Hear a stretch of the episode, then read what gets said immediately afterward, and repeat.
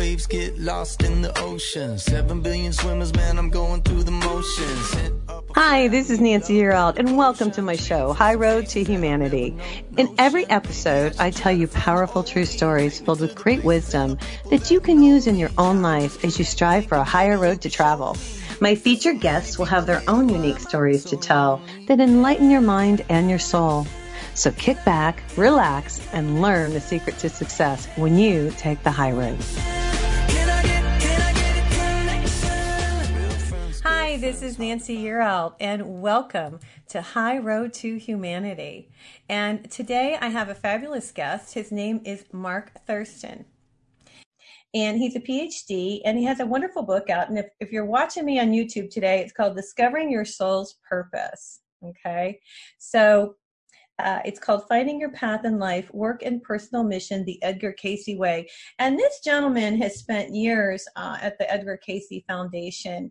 And this is going to be a really interesting show. And please share it with people that you know because Edgar Cayce uh, really had some wonderful information that he's given out um, to us. And before I bring Mark on, um, let me read a little bit about him. Mark Thurston is a PhD, he's an educator, a psychologist, and an author of more than a dozen books about personal spirituality, dream psychology, meditation, and mind body well being. Among his publications are The Essential Edgar Cayce, Edgar Cayce that he wrote in 2004, and Willing to Change the Journey of Personal Transformation in 2005. Now, Mark worked for the uh, Association for Research and Enlightenment and Atlantic University in Virginia Beach, Virginia for 36 years. Wow. And um, he is also uh, in 2009, he moved to a new phase of his own soul purpose, becoming the director of educational programs for George Mason University Center for the Advancement of Well-Being. And in that capacity, he focuses on teaching undergraduate and graduate courses about consciousness, mindfulness, and the science of well-being. Uh, Mark and his wife of many decades, Mary Elizabeth Lynch, are co-founders of the Personal Transformation and Courage Institute, a nonprofit educational organization Foundation began in 2000 that offers small group learning intensive intensives. Mark and Mary Elizabeth are parents of two adult children. Hey, welcome to High Road to Humanity. Hi, Nancy. Thanks for hey. having me on. Yeah, and you know, if you don't mind, um, I read your book, but I would you mind telling the audience how you got involved with Edgar Cayce? Because I, I find it quite interesting how you came to this uh, conclusion that this is what you were going to do for your life's work. Well, I began reading the, the teachings and the concepts of this man back when I was a senior in high school in the late right. 1960s. Right. And at the time, I was very interested in physics and mathematics and headed towards a career in the hard sciences. And I was also very interested in religion and psychology. And many of the ideas that I read in his teachings seemed to be trying to integrate Eastern and Western perspectives. Okay. I was particularly fascinated with some of his ideas about meditation and cultivating an inner life, the study of dreams and how we can find meaning in dreams.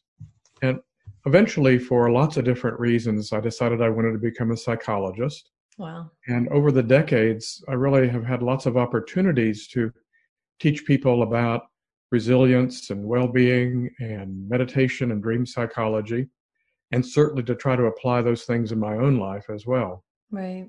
Well, and yeah, now have you become closer to God because of this? Oh, I think undoubtedly. I, I already had a deep connection with my Protestant church upbringing. Right. There was a time in my late teens and early 20s when I even thought maybe I would go to seminary. Um, and Edgar Cayce himself was a person of deep personal faith within his own Protestant Christian tradition. Right. Um, but he was also very eclectic in appreciating how all the world religions have things to teach us about the human condition and about the path to understanding our relationship with the divine. Right. Well, I understand. I agree with that. I, I myself has I've looked at different religions, and and there's they all offer something um, that you didn't know. And I also thought it was interesting. And you write in the book that Edgar Cayce read the Bible every year. Is that right? Yes, he eventually said that he read it through 67 times all the way through. That's um, amazing. Had a little catching up to do because obviously he wasn't doing that when he was one or three or five years old. But right, right, right. He, he, was very devoted to the study of the Bible, teaching uh, sort of Bible study within the Sunday school program at his Presbyterian church in Virginia Beach. Um, mm-hmm. So he was very rooted in that sort of that worldview and that ancient tradition. Now, I want to talk a little bit about this book. You wrote this book a while ago, and then you came back out with it, which I think is fabulous because I think the world needs it. Um, can you talk a little bit about that?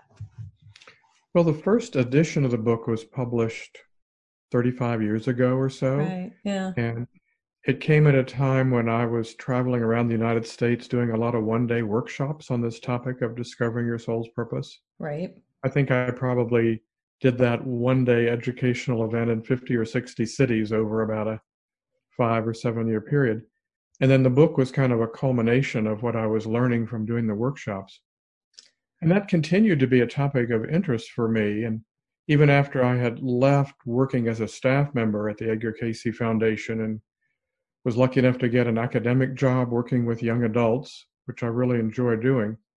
Um, my, my study of those same themes has taken on a little bit different flavor because there's a lot of very valuable and very relevant social science research about how we find meaning in life and mm-hmm. the impact that has on our lives.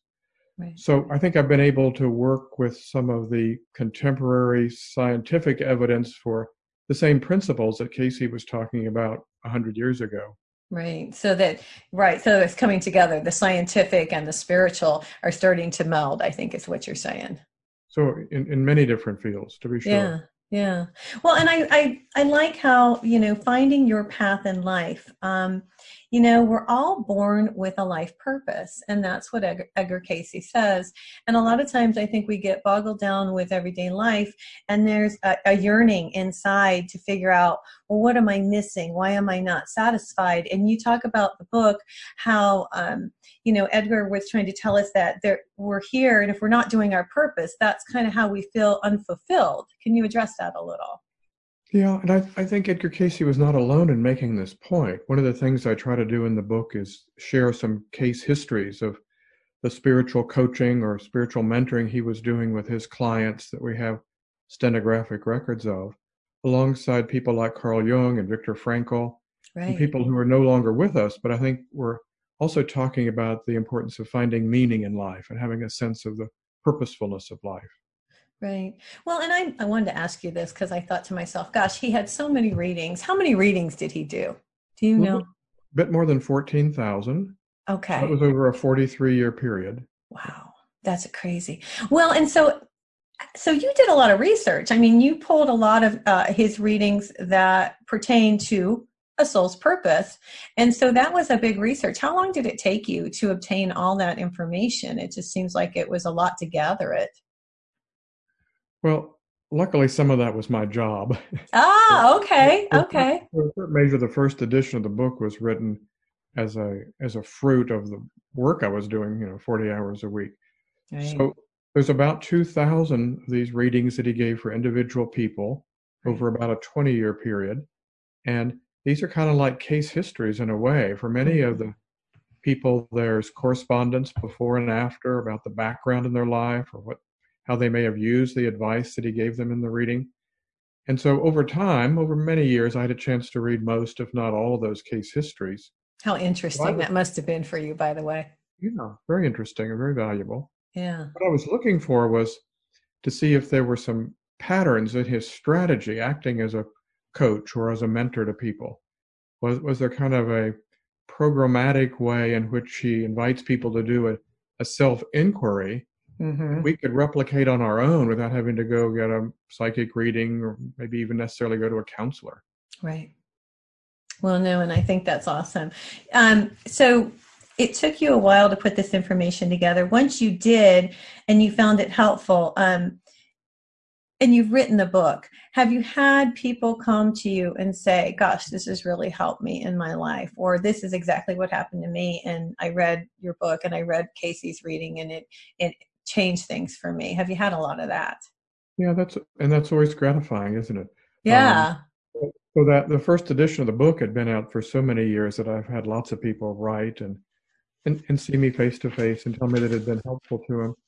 And I was sort of lucky that the um, the publisher came out with the second edition, which is an imprint from Random House.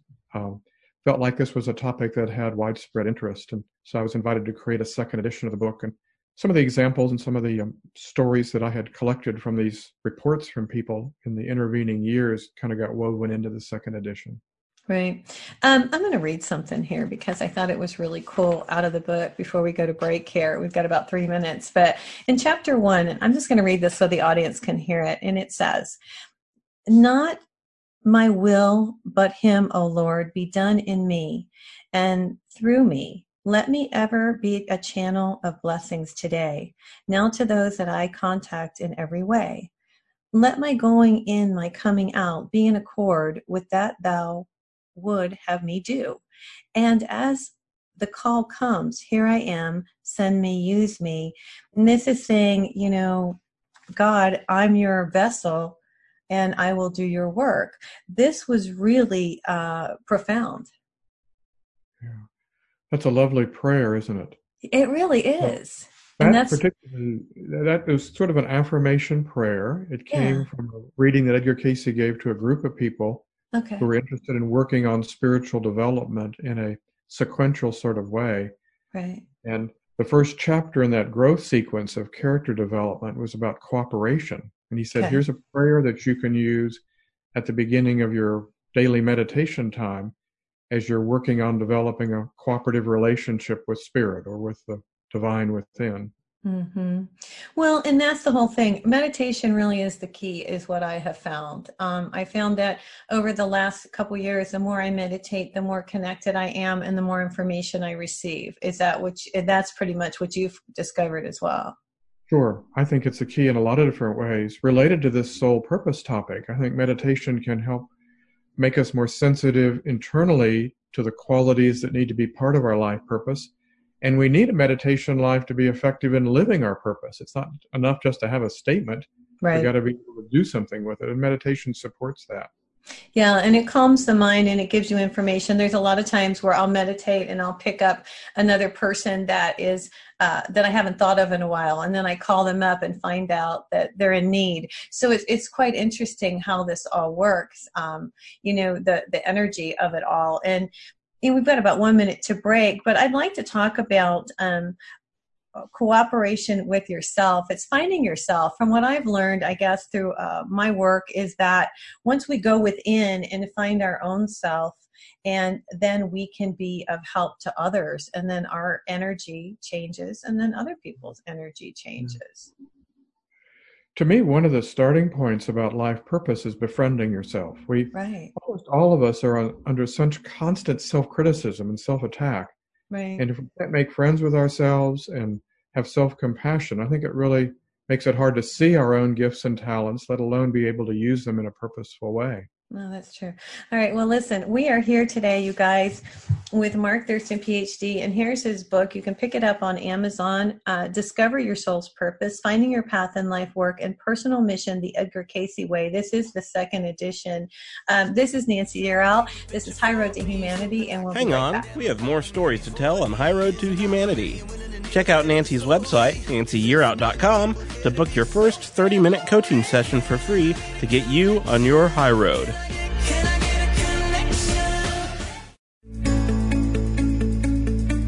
Hey, all you High Road listeners out there, I just want to take a moment to share with you our new sponsor. I've been working with bestradiotravel.com to bring the lowest hotel prices to my loyal listeners. Stay tuned during the show to hear more about how you can save 15 to 30% off your hotel rate.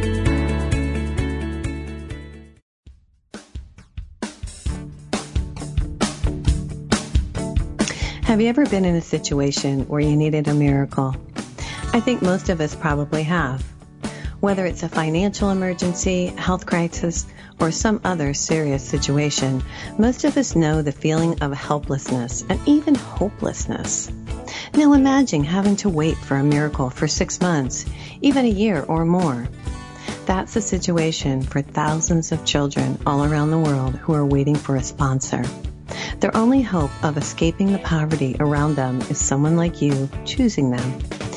This is Nancy Yearout, and I'm joining with compassion to give you the chance to be the miracle in a child's life. For a little more than a dollar a day, you'll provide the physical, emotional, and spiritual support a child needs, not just to survive poverty, but to be released from poverty in Jesus' name. Don't make a child wait one day longer for their miracle. You can find out more or sponsor a child right now. Just go to my website, nancyyearout.com. That's www.nancyyearout.com.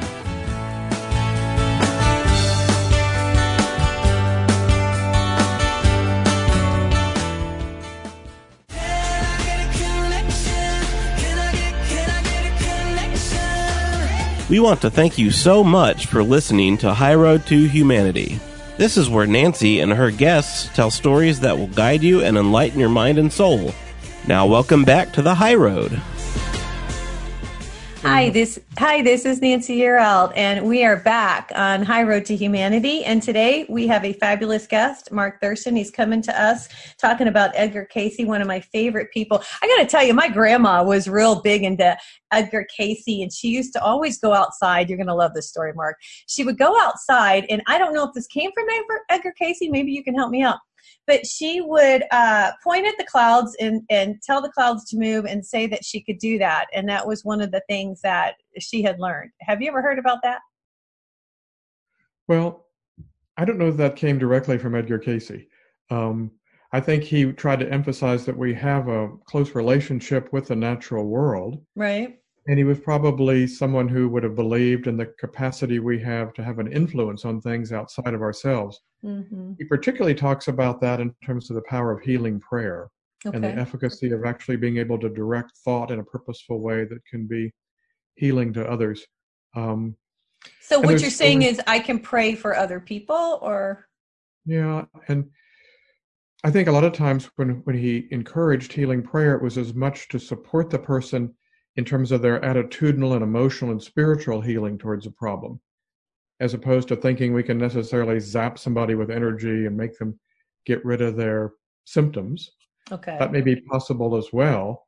Um, but he always took, you know, he, he took our relationship to psychic forces and the intuitive mind in a very serious way. And I think he kind of cautions us against being too um, flippant or playful about it. I don't mean to criticize your. No, no, no. It's just that she. I saw my grandma do that when I was a little kid, and she would do that, and and she was really into Edgar Cayce, and I just wondered if that had come from something, you know, because she's been gone quite a few years. She's probably mm-hmm. been gone 20 some years. But I just remember as a child seeing her do that. And, and I, I had never seen anybody do that before. And, mm-hmm. um, you know, it just was like the mind, she felt that she had the, she could use her energy to do these things. Yeah. I don't think that directly came from Cayce, but I think the principle there, mm-hmm. as you're mm-hmm. saying, is for us to appreciate the power of the mind. Right. And to therefore use it in a very responsible way because maybe what we're thinking all day long is having a bigger influence than we realize. Right, because our thoughts and our words um, have power, obviously, and that's what um, that's what changes um, our reality. Like we create our own reality with our thoughts and with our words, and uh, that's the energy that um, creates our world. And I know that um, Edgar Cayce did so many readings, it took so much out of him as a psychic. I'm an intuitive too, and I wonder um, did he realize he had to have realized that that energy he was using to go into his trances was affecting him health wise? At what point did he really realize that? I think. You know, I find it interesting that many of the readings that were given, I, I think it's nearly 200 that were given out of 14,000 were readings he gave on himself and about ah. himself and his own questions. Okay. And there were certainly readings where he was, in a sense, self-diagnosing and self-coaching okay. around workload, and there were indications, at least in terms of his own body, that doing more than two or three readings in a day was detrimental to him. Okay. Near the end of his life, he was doing five, eight, ten, sometimes more readings in a day. He'd become quite famous, and it was hard for him to turn down all the requests that were coming in. And there's some Mhm. evidence that that really um, contributed in a very negative way to his his health and probably led to an, an early death. He died just at age 67. Yeah, which is not very old, actually. You know, um, you talk in the book and you say our happiness is linked to the well being of others, cooperating with yourself, open connections to something bigger than yourself. Can you talk about that, relationships with other people? We're down here to learn and give me a little bit of info on how you feel about that. Well, I, I think almost everybody wants to have a sense of purpose or mission that's bigger than just self gratification or self achievement. We want to feel like we're part of something bigger. Right. Um, I know in my academic courses, I don't feel a need to be talking specifically about Edgar Cayce. We're talking about sort of ancient principles about the human condition. And I Mhm. think all of us want to have a calling that involves the greater good, helping others. Mhm.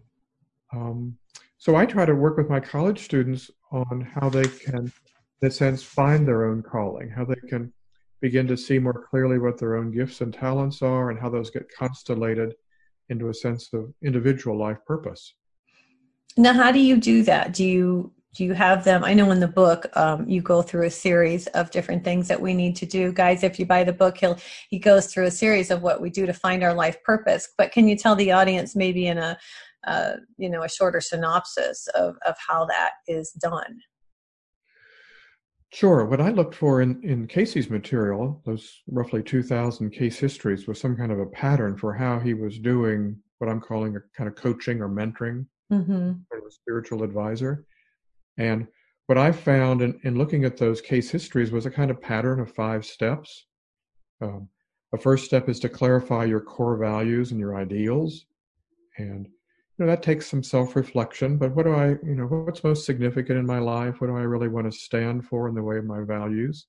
Maybe finding a way of capturing that in a short statement of values. Okay. And the second step is to identify one's most significant talents and strengths and abilities. And there's lots of different mechanisms for doing that. I, I think what we see in Cayce's material, he's trying to act as this kind of clairvoyant coach or mentor, and he's helping them see what maybe some of their core strengths are. But each of us can do that with a little self reflective work. And there's lots of good psychological instruments that are out there for free. One coming out of positive psychology is called the VIA, or the Values and Action Inventory. And there, there are ways in which we can begin to see probably what our core assets are that shape a mission. Okay. And then the third step is to at least try to write a first draft of a, of a short mission statement that would draw on those core talents and abilities and articulate how one wants to be of service in the world. And in the book and in my classes, I try to give examples because a lot of times if we hear examples, we're more likely to kind of prime the pump and get our own creative juices going. Right. And and at first, somebody's mission statement may be kind of long, and over time, they can find a way to make it more concise. The fourth step is to come up with some application plan because that first draft of a mission statement is just speculative. Mm-hmm. Is it really what's going to work? And we're going to find out only by having a pragmatic way of putting it into action. And then the fifth step is to watch for some signposts that Cayce's material indicated would happen in your life more often when you're actually on track with your calling. Okay. So you put together your mission statement. What is it that you really want to accomplish? And that comes from within. That comes from the soul from right here. And you you write that down and then as you refine it, then you put that intention out into the world and then what you're saying is then you start to see um the universe kind of guiding you. Is that right? Yeah, I think there was some wisdom in what Cayce had to say about signposts that would happen. So, so Okay. one is you feel more joyful. Okay. And I, I think we've all got room in our life to notice if we've had more joy in life. But Right. Yeah. he suggests that that emotion, more than any other emotion, characterizes somebody who's on track with their calling or on track with their mission. He said, uh, you'll begin to see how the lives of other people are benefiting more from your life. So you asked me a moment ago if I'd had readers of my book say, "Oh, this has been helpful to me." Right. To the extent that I get that kind of feedback, that would be an example of that signpost being fulfilled. Right. Now, what do you think about um, psychics and mediums today? It seems like you know I, I, do readings for people, and I've had people do readings for me, and and they always seem to really help you, but they can't change your life. You have to change it for yourself. It's more of a guide, like you said with Edgar Cayce He was like a spiritual advisor. I feel like a lot of psychics today and a lot of mediums today are like the same thing, like an advisor to kind of help us stay on the right track. How do you feel about mm-hmm. that? Well, I think that the number one thing to remember is that we're own we are our own psychic. Okay. I, I have to be able to tap into my own creative, intuitive, inspired capacities of mind. Right. And to the extent that I rely on somebody else to make my decisions or to get my information, I'm probably headed down a way that's not going to be psychologically very healthy. Got it. At the same time, we all get stuck and we can turn to a friend, we can turn to a professional therapist or counselor.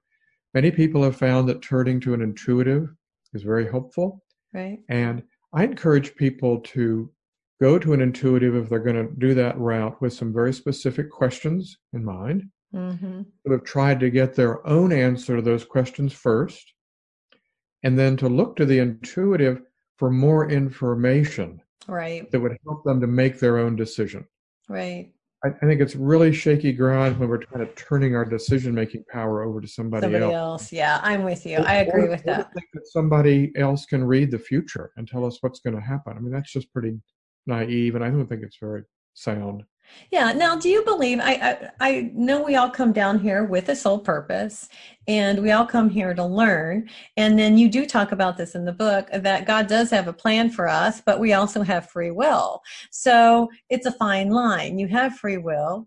Uh, you have a purpose. If you stay on track, you're more joyful, is what I can perceive from this. And if you get off track, that's when you kind of have to reassess. Am I correct on that? Yeah, and I, and I think we have to realize there's also just lots of pragmatic things about living in the world and a physical body. Yeah. I, I had somebody jokingly say once that he thought he had find, found his mission in life, but he became so sort of compulsive and preoccupied about it, he wouldn't even take out the trash anymore because oh. it, was too busy doing his soul's purpose. Or, really we still have to live here. yeah, exactly. we, we still have to be in relationship, we have to be in families, we have to find a way to keep the checkbook balanced.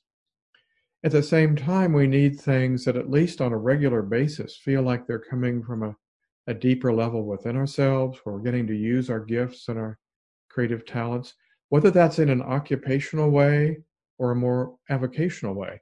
Because everybody doesn't necessarily have the good fortune of being able to have their full time job be exactly what they think their mission in life is. We have right. to be creative around this. I understand. Hey, listen, we're getting ready to head to commercial, but um, we will be right back, you guys, with Mark Thurston, PhD. He's wonderful book. If you guys need to pick this up and read it, "Discovering Your Soul's Purpose: uh, Finding Your Path in Life, Work, and Personal Mission: The Edgar Cayce Way." This is Nancy Yearout, and we'll be right back.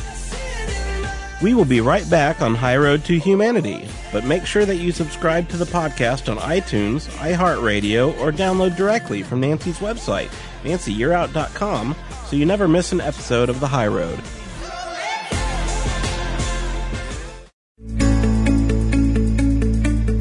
TogiNet Radio has partnered with one of the largest travel booking engines in the world to offer savings of 15% to 30% or more on hotel booking fees through our own web portal, www.bestradiotravel.com. Discover the discount you can receive by going to bestradiotravel.com forward slash Nancy to see for yourself. This is a custom booking site for the listeners of my show through TogiNet Radio. We have negotiated special rates at over 650,000 hotels worldwide to save our customers money. Our members leverage our massive buying power to save thousands of dollars by booking with us. BestRadioTravel.com can beat the best prices offered by any other major travel booking website. Please go to BestRadioTravel.com slash Nancy to sign up and enjoy the discounts. That is BestRadioTravel.com forward slash Nancy.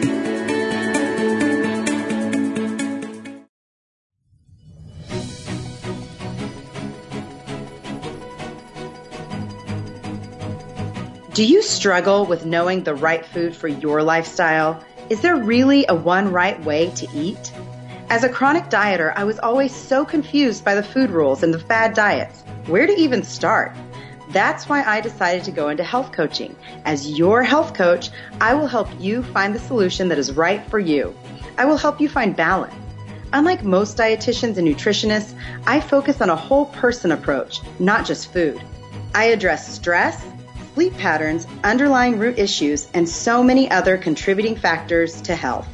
And as a mental illness survivor, I love talking about ways to fire up brain health.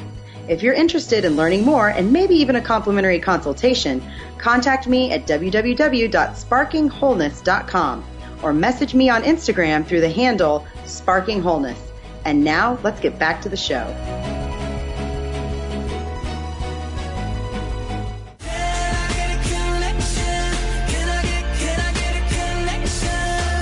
We want to thank you so much for listening to High Road to Humanity. This is where Nancy and her guests tell stories that will guide you and enlighten your mind and soul. Now, welcome back to the High Road. Hi, this is Nancy Yearout. We're back here on High Road to Humanity. Don't forget to check out my website. It's nancyyearout.com. If you're interested in a psychic reading, go ahead and go to my website and sign up. We're here today with Mark Thurston. We're talking about one of my favorite people, which is Edgar Cayce. I've known about Edgar Cayce since I was a little kid.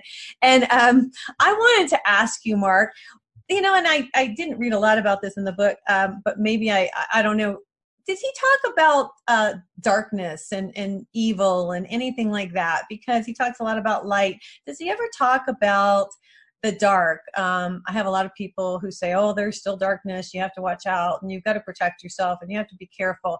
Does he address that? He does in a few of the readings. What's he say? Um, I, I would say if we were going to characterize Cayce's perspective about evil, it would be um, integrated dualism, meaning that he believed that there really were inharmonious, hindering forces in the universe or even in the human psyche individually. Okay. And that we have to be careful about creating something where there's a split as opposed to being able to integrate and see how good and bad work together. And so one of his statements was that what we call bad is just under good it's some principle of truth or goodness that's gone astray. Okay. I think that's really challenging, but I think it can help us to keep from demonizing some other person or demonizing a part of ourselves, but instead trying to ask, well, what's what's the principle of goodness or light even within that that isn't healthy or isn't harmonious? Mm-hmm. Right. And that's why I'd call it integrated dualism. Right. Well, without dark, we wouldn't have light. So we have to have both to under if, if everything was great, we wouldn't know what it was like if things were bad. So we have to have bad in order to understand good is almost what I feel. It certainly provides an arena where human free will has to come into play. We right. have to make responsible choices.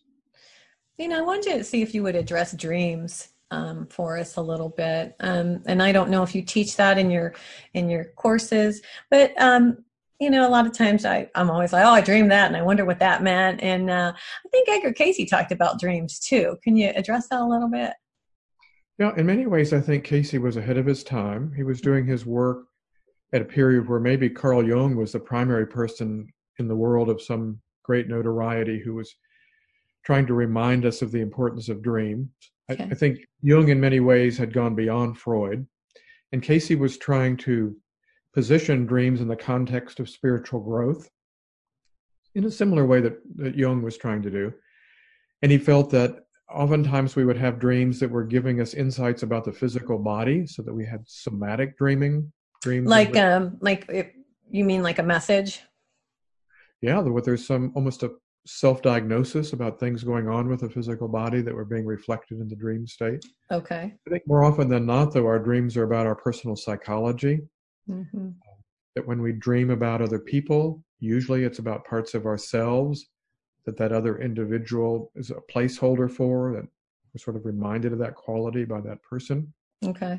He suggests that there can sometimes be a sort of precognitive element to some of our dreams, although he hastens to add that the future is not fixed. So if there's a premonition or a precognitive flavor to a dream, it's really suggestive that there may be a tendency towards this happening, and we still have free will to make choices that might lead to a different kind of outcome. A different outcome, right?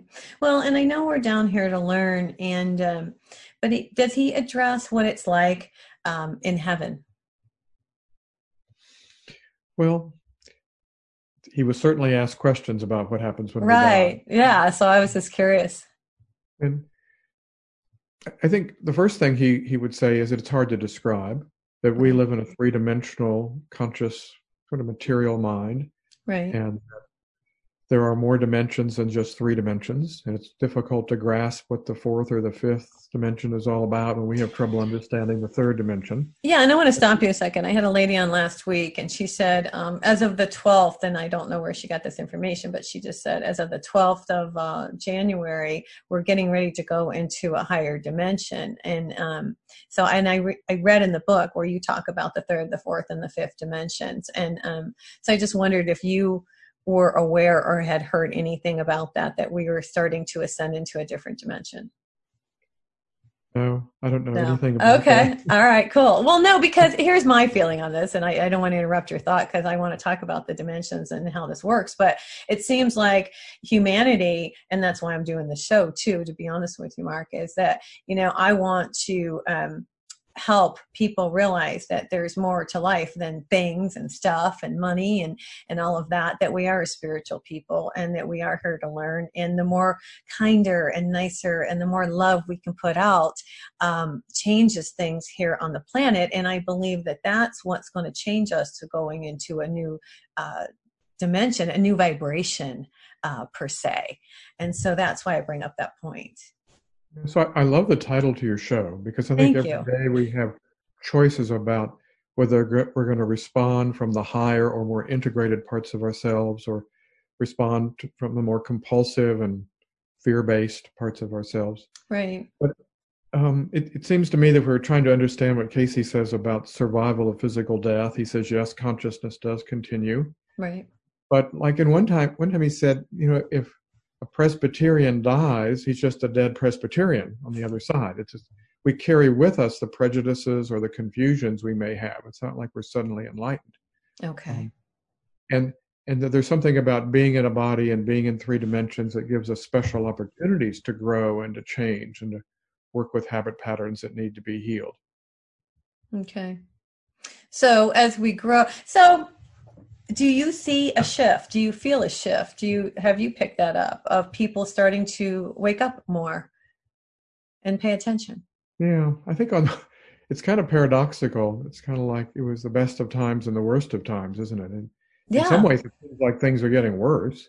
Right. In other ways it seems like there's signs that things really are getting better and there's more appreciation for the interface of spirituality and science as you mentioned earlier. Mm-hmm there's more people interested in the efficacy of meditation and some of these inner pathways.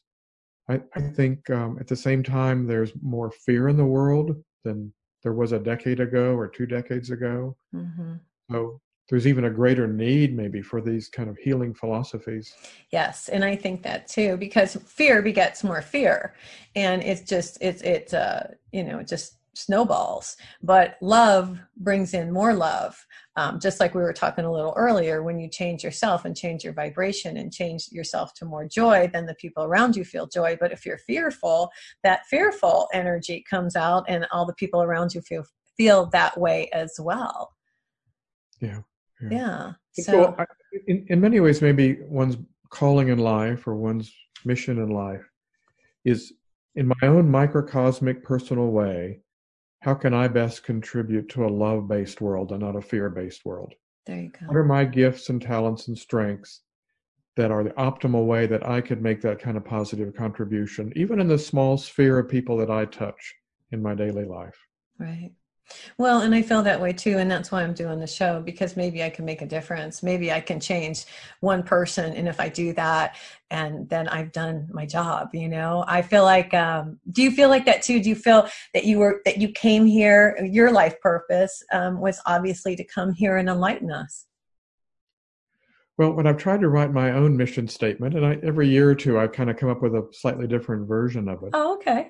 My, my latest version is is to create learning structures that help people to get a new sense of who they are and their place in the world. And so I obviously have a chance to do that with learning structures if I'm writing a book or if I'm teaching an academic course. Mm-hmm. But I try to look for ways to do that in a smaller scale way. So when I'm playing with our grandchildren, right. I just find that I naturally like to do little learning games with them. okay. It's not, that I'm, not that I'm instructing or teaching them as much as just trying to create learning structures for them in a self discovery process. And I just right. naturally gravitate to doing things like that. No, I think that's really cool. Well, children are so influenced, you know, and I have grandchildren as well. And um, uh, somebody said, and I can't tell you who it was, oh, I, I tell my child every day that they're strong and they're loved and they're powerful and they're special and they're wonderful. And boy, what a difference that makes when you tell a child that on a daily basis. Yeah, there's real power in, the, in positive suggestion. Years, yeah. years ago, I was even part of a research project where we were working with pre-sleep suggestion for children. Okay. This is actually an idea that came from the Cayce material. Okay. That as the child's drifting off to sleep, if the parent can give positive suggestions like that, it has an impact not only on healthy sleep, but also behavioral changes in the days thereafter. Yeah, I just think that's really interesting. Um, that that we know to do that. I love all this information that's coming out now because I think we are more open to this kind of stuff. And I think people are more open um, to positive affirmations and positive self talk, that type of thing. Um, you know, pay attention to what you're thinking or what you're saying about yourself, you know, your self talk. I, I talk, I hear a lot of people say that, you know, what are you saying to yourself? Because that's what's creating your reality. Yeah. So just observing that about ourselves is a really powerful step yeah. to be able to. Cayce calls it standing aside and watching yourself go by. Right, I read that in the book. Can you address? Yeah, so we got about getting out of your body or watching your behavior as much as just being able to observe your own psychology and seeing that kind of self-talk or the sort of attitudes and emotions we slip into. And so much of it is self-critical. I mean, just getting ready for today's show, I was doing some errands here in the community. I'm driving around. I, I found myself thinking, oh, there's not going to be enough time. Oh. Okay, that, I mean, that's self talk that's very limiting. It's not very healthy. And if I can notice that, can I just change that internal affirmation? Right. There'll be plenty of time. Yeah. Yeah. yeah, and you know, I've experimented with this stuff. I've experimented with the time thing. Um, we've got about one minute, but we'll, to break. But when we come back, I'd like to talk about time because my experience has been, um, and it's interesting you would say that because if I say, oh, I've got plenty of time, or it'll work out to where I have plenty of time, I always do. But when I worry that there's not going to be enough time, there isn't.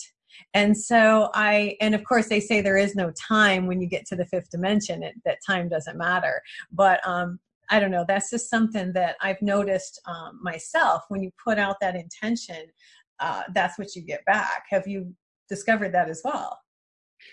Well, we probably need to give me more than 30 seconds to talk about. to talk about. All right, we'll talk about it when we come back. Hey, do you have a website or how do people get in contact with you, Mark? Oh, the easiest way is just my name.com. Mark Thurston run together as one word.com. Okay, and that's M A R K T H U R S T O N dot com. And we're here today with Mark, and his book is Discovering Your Soul Purpose. And this is Nancy Yearout, your host. We will be right back on High Road to Humanity. We'll be right back with the high road and more. Don't forget to visit Nancy's website, nancyyearout.com, to sign up for her intuitive personal coaching program or to book a psychic reading. Kids from Oklahoma, man, we don't waste it. I'm just trying to paint the picture for me.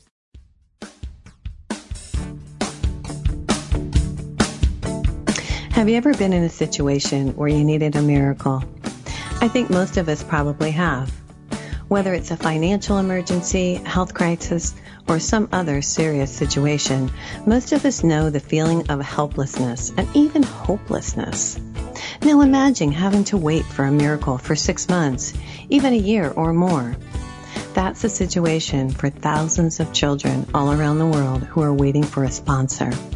Their only hope of escaping the poverty around them is someone like you choosing them.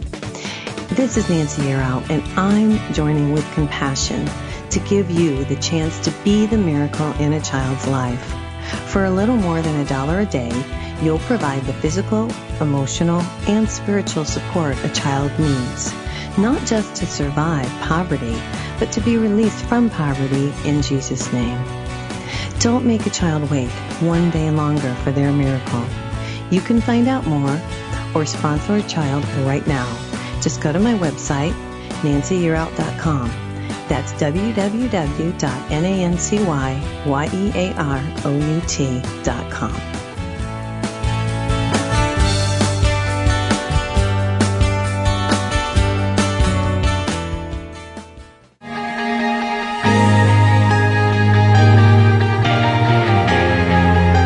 Join the millions of women each month who listen to Wise Health for Women Radio.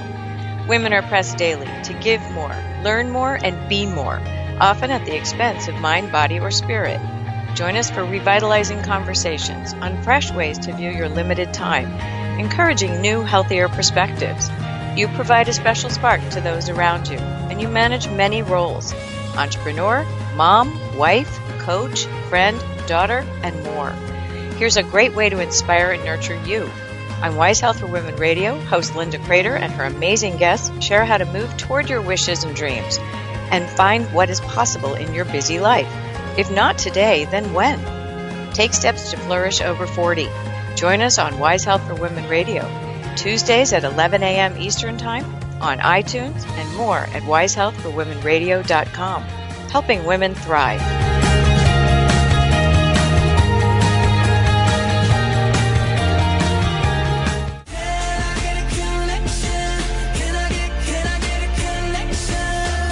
We want to thank you so much for listening to High Road to Humanity.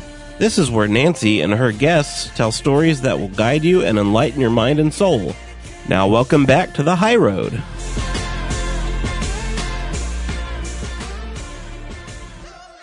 Mark, thanks for being with us today on High Road to Humanity. This is Nancy Yearout, your host. We're into our last segment of talking about um, discovering your soul's purpose. And we were talking about time um, before we went on a break. Would you address that? What do you think about time? Well, one way of understanding time is to see it as, as a fourth dimension. Okay. And so if we came back to the question of what happens when we die, do, Yeah. do we move into a higher dimension of consciousness, perhaps where time is perceived in, in a very um, integrated way? So, in near death experiences, one of the most frequently reported experiences is that somebody has a life review, where it's almost as if their whole life experience is there simultaneously.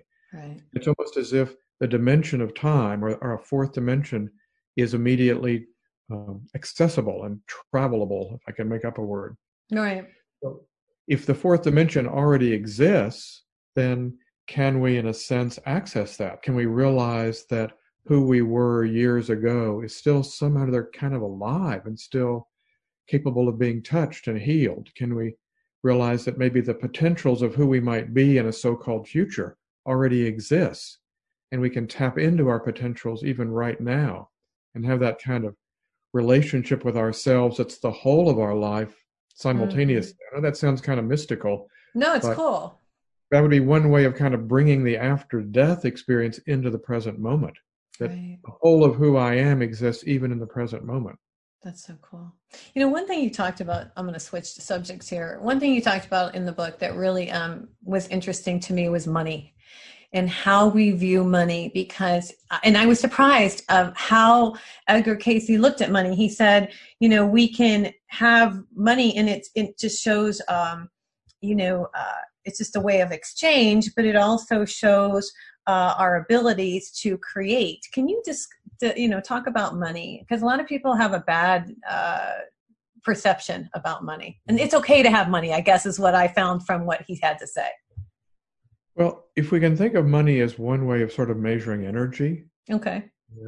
we, for better or worse, it's become a primary way in which our culture today seems to keep track of energy or hmm ability to i- influence things. And so oftentimes it takes a certain amount of financial resources to do some of the things we'd like to do related to our life purpose. I would never want somebody to say, oh, I'll get around to living my life purpose once I get so many thousands of dollars. There's probably small scale ways to be doing your purpose, no matter what your financial condition is. Okay. And I don't mean to kind of, you know, try to sidestep some of the structural things we have within our culture that keep people impoverished. It, it's not something we can kind of glibly just gloss over and say, oh, if you'd only think right, you'd have the money that you want. At the same time, it's it's part of just living practically in the world. And it is not inherently unspiritual. It's not so much that money is the root of all evil, it's our relationship that we take to money. Okay. And probably we need to be able, all of us, to have a healthier relationship to finances. One of the ways Cayce encourages us to do that is to think about giving. right. If it's not fully tithing, it's at least having a generous spirit with our money, but also with our time and our goodwill. So all this has to do with setting up kind of a, a law of abundance in one's life, Right. in which there's a natural flow of supply, but it's a bigger issue than just financial. It's more than just dollars. Well, yeah, I read, um, he gave an example. There was a woman who would just give 10%. And she thought, well, as long as I give my 10%, I'm good to go. But that's not what it's about. It's about giving to someone when you know they really need it and helping someone with the right intention instead of just, oh, methodically writing that check every month. And I think Yeah. that's what really hit home with me. You know, if we become mechanical or we become kind of just transactional Right. in our giving, then, Yeah. then we're just back to, to mechanistic laws, really not engaging the spirit. It's, you know, with what intention, with what motivation are we sharing of money or time or talents or anything that we're willing to give up. Right. So giving, um, you have to have the right heart intention in order to give. Otherwise, and, and the, the universe is affected by when we give unselfishly and when we give for the right reason. Then that uh, good energy, I believe, comes back to us. Yes. Yeah, it, it would seem to me that that's lawful. Right. If I'm really giving out of a generous, compassionate heart, then it's almost a statement of, I know that who I am and who you are is fundamentally connected. We're, we're sort of a part of each other in Right. some way. And, and my giving of time or my writing a check or what have you is just a, a statement of a consciousness I have about our interconnectedness.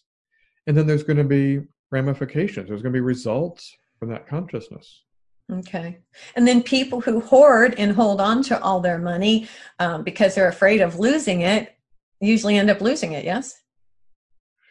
Or if they don't literally lose it, they may lose the happiness that it could have brought. Or they sort of imprison themselves in their own fear in a way that's even more destructive than if they lost their bank account. I see. That's interesting. You know, at the end of the book, um, we've got about five or six minutes left. He talks about creation. And um, I found that really interesting. And I wonder, I know we've got a few minutes, but I just wonder if you talk about, um, you know, the last chapter where it talks about creation and why we're all here and God not being alone, He having us, you know, as companions. Can you talk about that a little bit? Yeah, there's, there's a whole kind of cosmology and creation story in the Cayce material Right. that's uh, complicated. I think it's symbolic. I think it's mythic in many ways, in the in the truest sense of, of a, a myth that tries to tell a story about the human condition that's really hard for us to intellectually grasp. Okay. So symbol and metaphor are, are required. But Cayce has his own kind of slant or reinterpretation of some of the material in the, in the biblical creation story Right. and suggests that we were created to be companions with the divine and that required us to, to learn to use our our free will and to make healthy choices now a part of Cayce's philosophy was reincarnation Right. the idea that we can come back he always said it was in human form and not in other life forms and this is controversial I- although i guess over the years more and more people in the west have come to at least be open to the idea Right. of reincarnation Right. so he would describe to people a sense of uh, individual mission statement or a life purpose in the context of a, a series of lifetimes. How maybe you've been working on developing certain gifts and talents, and this is sort of in a bigger story of, of your own soul growth.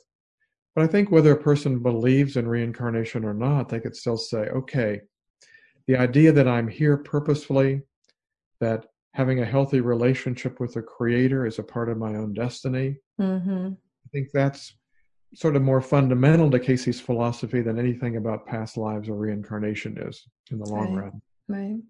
What do you think about religion today and organized religion? I grew up in the Church of Christ. You told me you grew up um, as a Protestant. Um, Do you feel that it's becoming more spiritual? I, I don't know if that's the right word, but I, I feel like maybe people are starting to realize they can connect with God through uh, meditation. And yes, it's good to go to church because I like to go to church and sing the songs and, and all of that and hear a good sermon. But Mm. I also think that people, um, a lot of the times, the organized religion is not maybe what uh, it was intended to be originally. I, I don't know. What, what do you think about that? Yeah, well, that's a big question, isn't I it? know, I know. I, I think to try to get kind of a big picture, religious traditions play a lot of different roles. Mhm. One one is to support our own practices. If, if we can be in community with others, it can create a kind of group discipline around practices, be that prayer or study of sacred literature. And so I think we all need that, whether it's going to a synagogue or a temple or a mosque or a church or whatever. We need some kind of community Right, that holds us accountable and that supports us in our practices. Right, Nowadays, there's just so many different options that people have, way more than there used to be. exactly. So it puts a lot of responsibility back on us to make a wise choice. I think we have to be careful about sort of jumping and kind of just sampling here and there too much and never kind of committing ourselves to something. hmm So the options is great, but then if it makes us kind of be dabblers, I think that can really um, keep us from growing as much spiritually as we might. Right. Well, and you know, I am. My husband's like really into um, whatever the Bible says, and I'm a little bit more open to, you know, uh, somebody wrote the Bible, but then you say Edgar Cayce was really into the Bible. So his philosophy was what? That everything in the Bible he took um, as complete truth, or did he ever say, "Oh well, man wrote this and it's not quite right," or or what was his, you know, um, take on that? He he, he believed in the, the miracles, more or less Okay. as described. Right. I think he understood that there was also certain mythic truth that was there in the Bible, and we needed to be able to see kind of the metaphorical or symbolic truth in much Okay. material. Right. I think he felt like the Bible is a way, a powerful way. hmm I think when we get into trouble is when we say it's it's my way, and then it's also ought to be the way for everybody else, Right. rather than just being the one and only way. Are are there many pathways to the same connection with divinity? Right. And he was clear about what his own pathway was, but I don't think he was trying to say it was the only way. Right. I just think that's really interesting. So, out of all your years um, working, um, you know, with the Edgar Cayce Foundation, I mean, uh, what a great thing. I mean, now you work with, you said, young adults, and um, if somebody wants to take one of your classes, what do they? How do they? Uh, how do they sign up? Where do they find you? Well, um, the academic classes are pretty restricted just to students who are matriculated at the university where I'm teaching. But Okay. if people went to markthurston.com, that's part of a, a nonprofit organization that my wife and I have about personal growth and development. And there's some online Oh, courses that we begin to develop around meditation and decision making and nice. ideals and attitudes and emotions and topics like that. Okay. Well, no, I think that's awesome because um, people need guidance, and you are um, definitely an expert in this field. And I just want to thank you for coming on my show today. I hope you'll come back. I could talk to you for another hour. By Thanks the way, Mark. yeah. Um, you. you guys, if you want to get his book, it's it's Mark Thurston, PhD, Discovering Your Soul's Purpose, Finding Your Path in Life, Work, and Personal Mission, the Edgar Cayce Way. And uh, anything you want to leave us with today, Mark? I think we all need to have some kind of practice of contemplation, whether that's prayer or meditation or something that keeps us on a regular basis having quiet space just to connect to the best in ourselves. We live in a very hectic world that's trying to pull us in a lot of different directions, Right. and we've got to find ways of being grounded. Okay. I love that. Thank you. Well, thanks for being on the show. And you guys, this is Nancy Yearout, your host, and we will see you next week on High Road to Humanity. Join me next week on High Road for more stories filled with wisdom, love, and hope for our future. To sign up for my intuitive life coaching or a psychic reading, visit my website, www.nancyyearout.com. My email address is nancy at highroadtohumanity.com. So have a fabulous week and know that by staying on the high road, you will make it to your destination.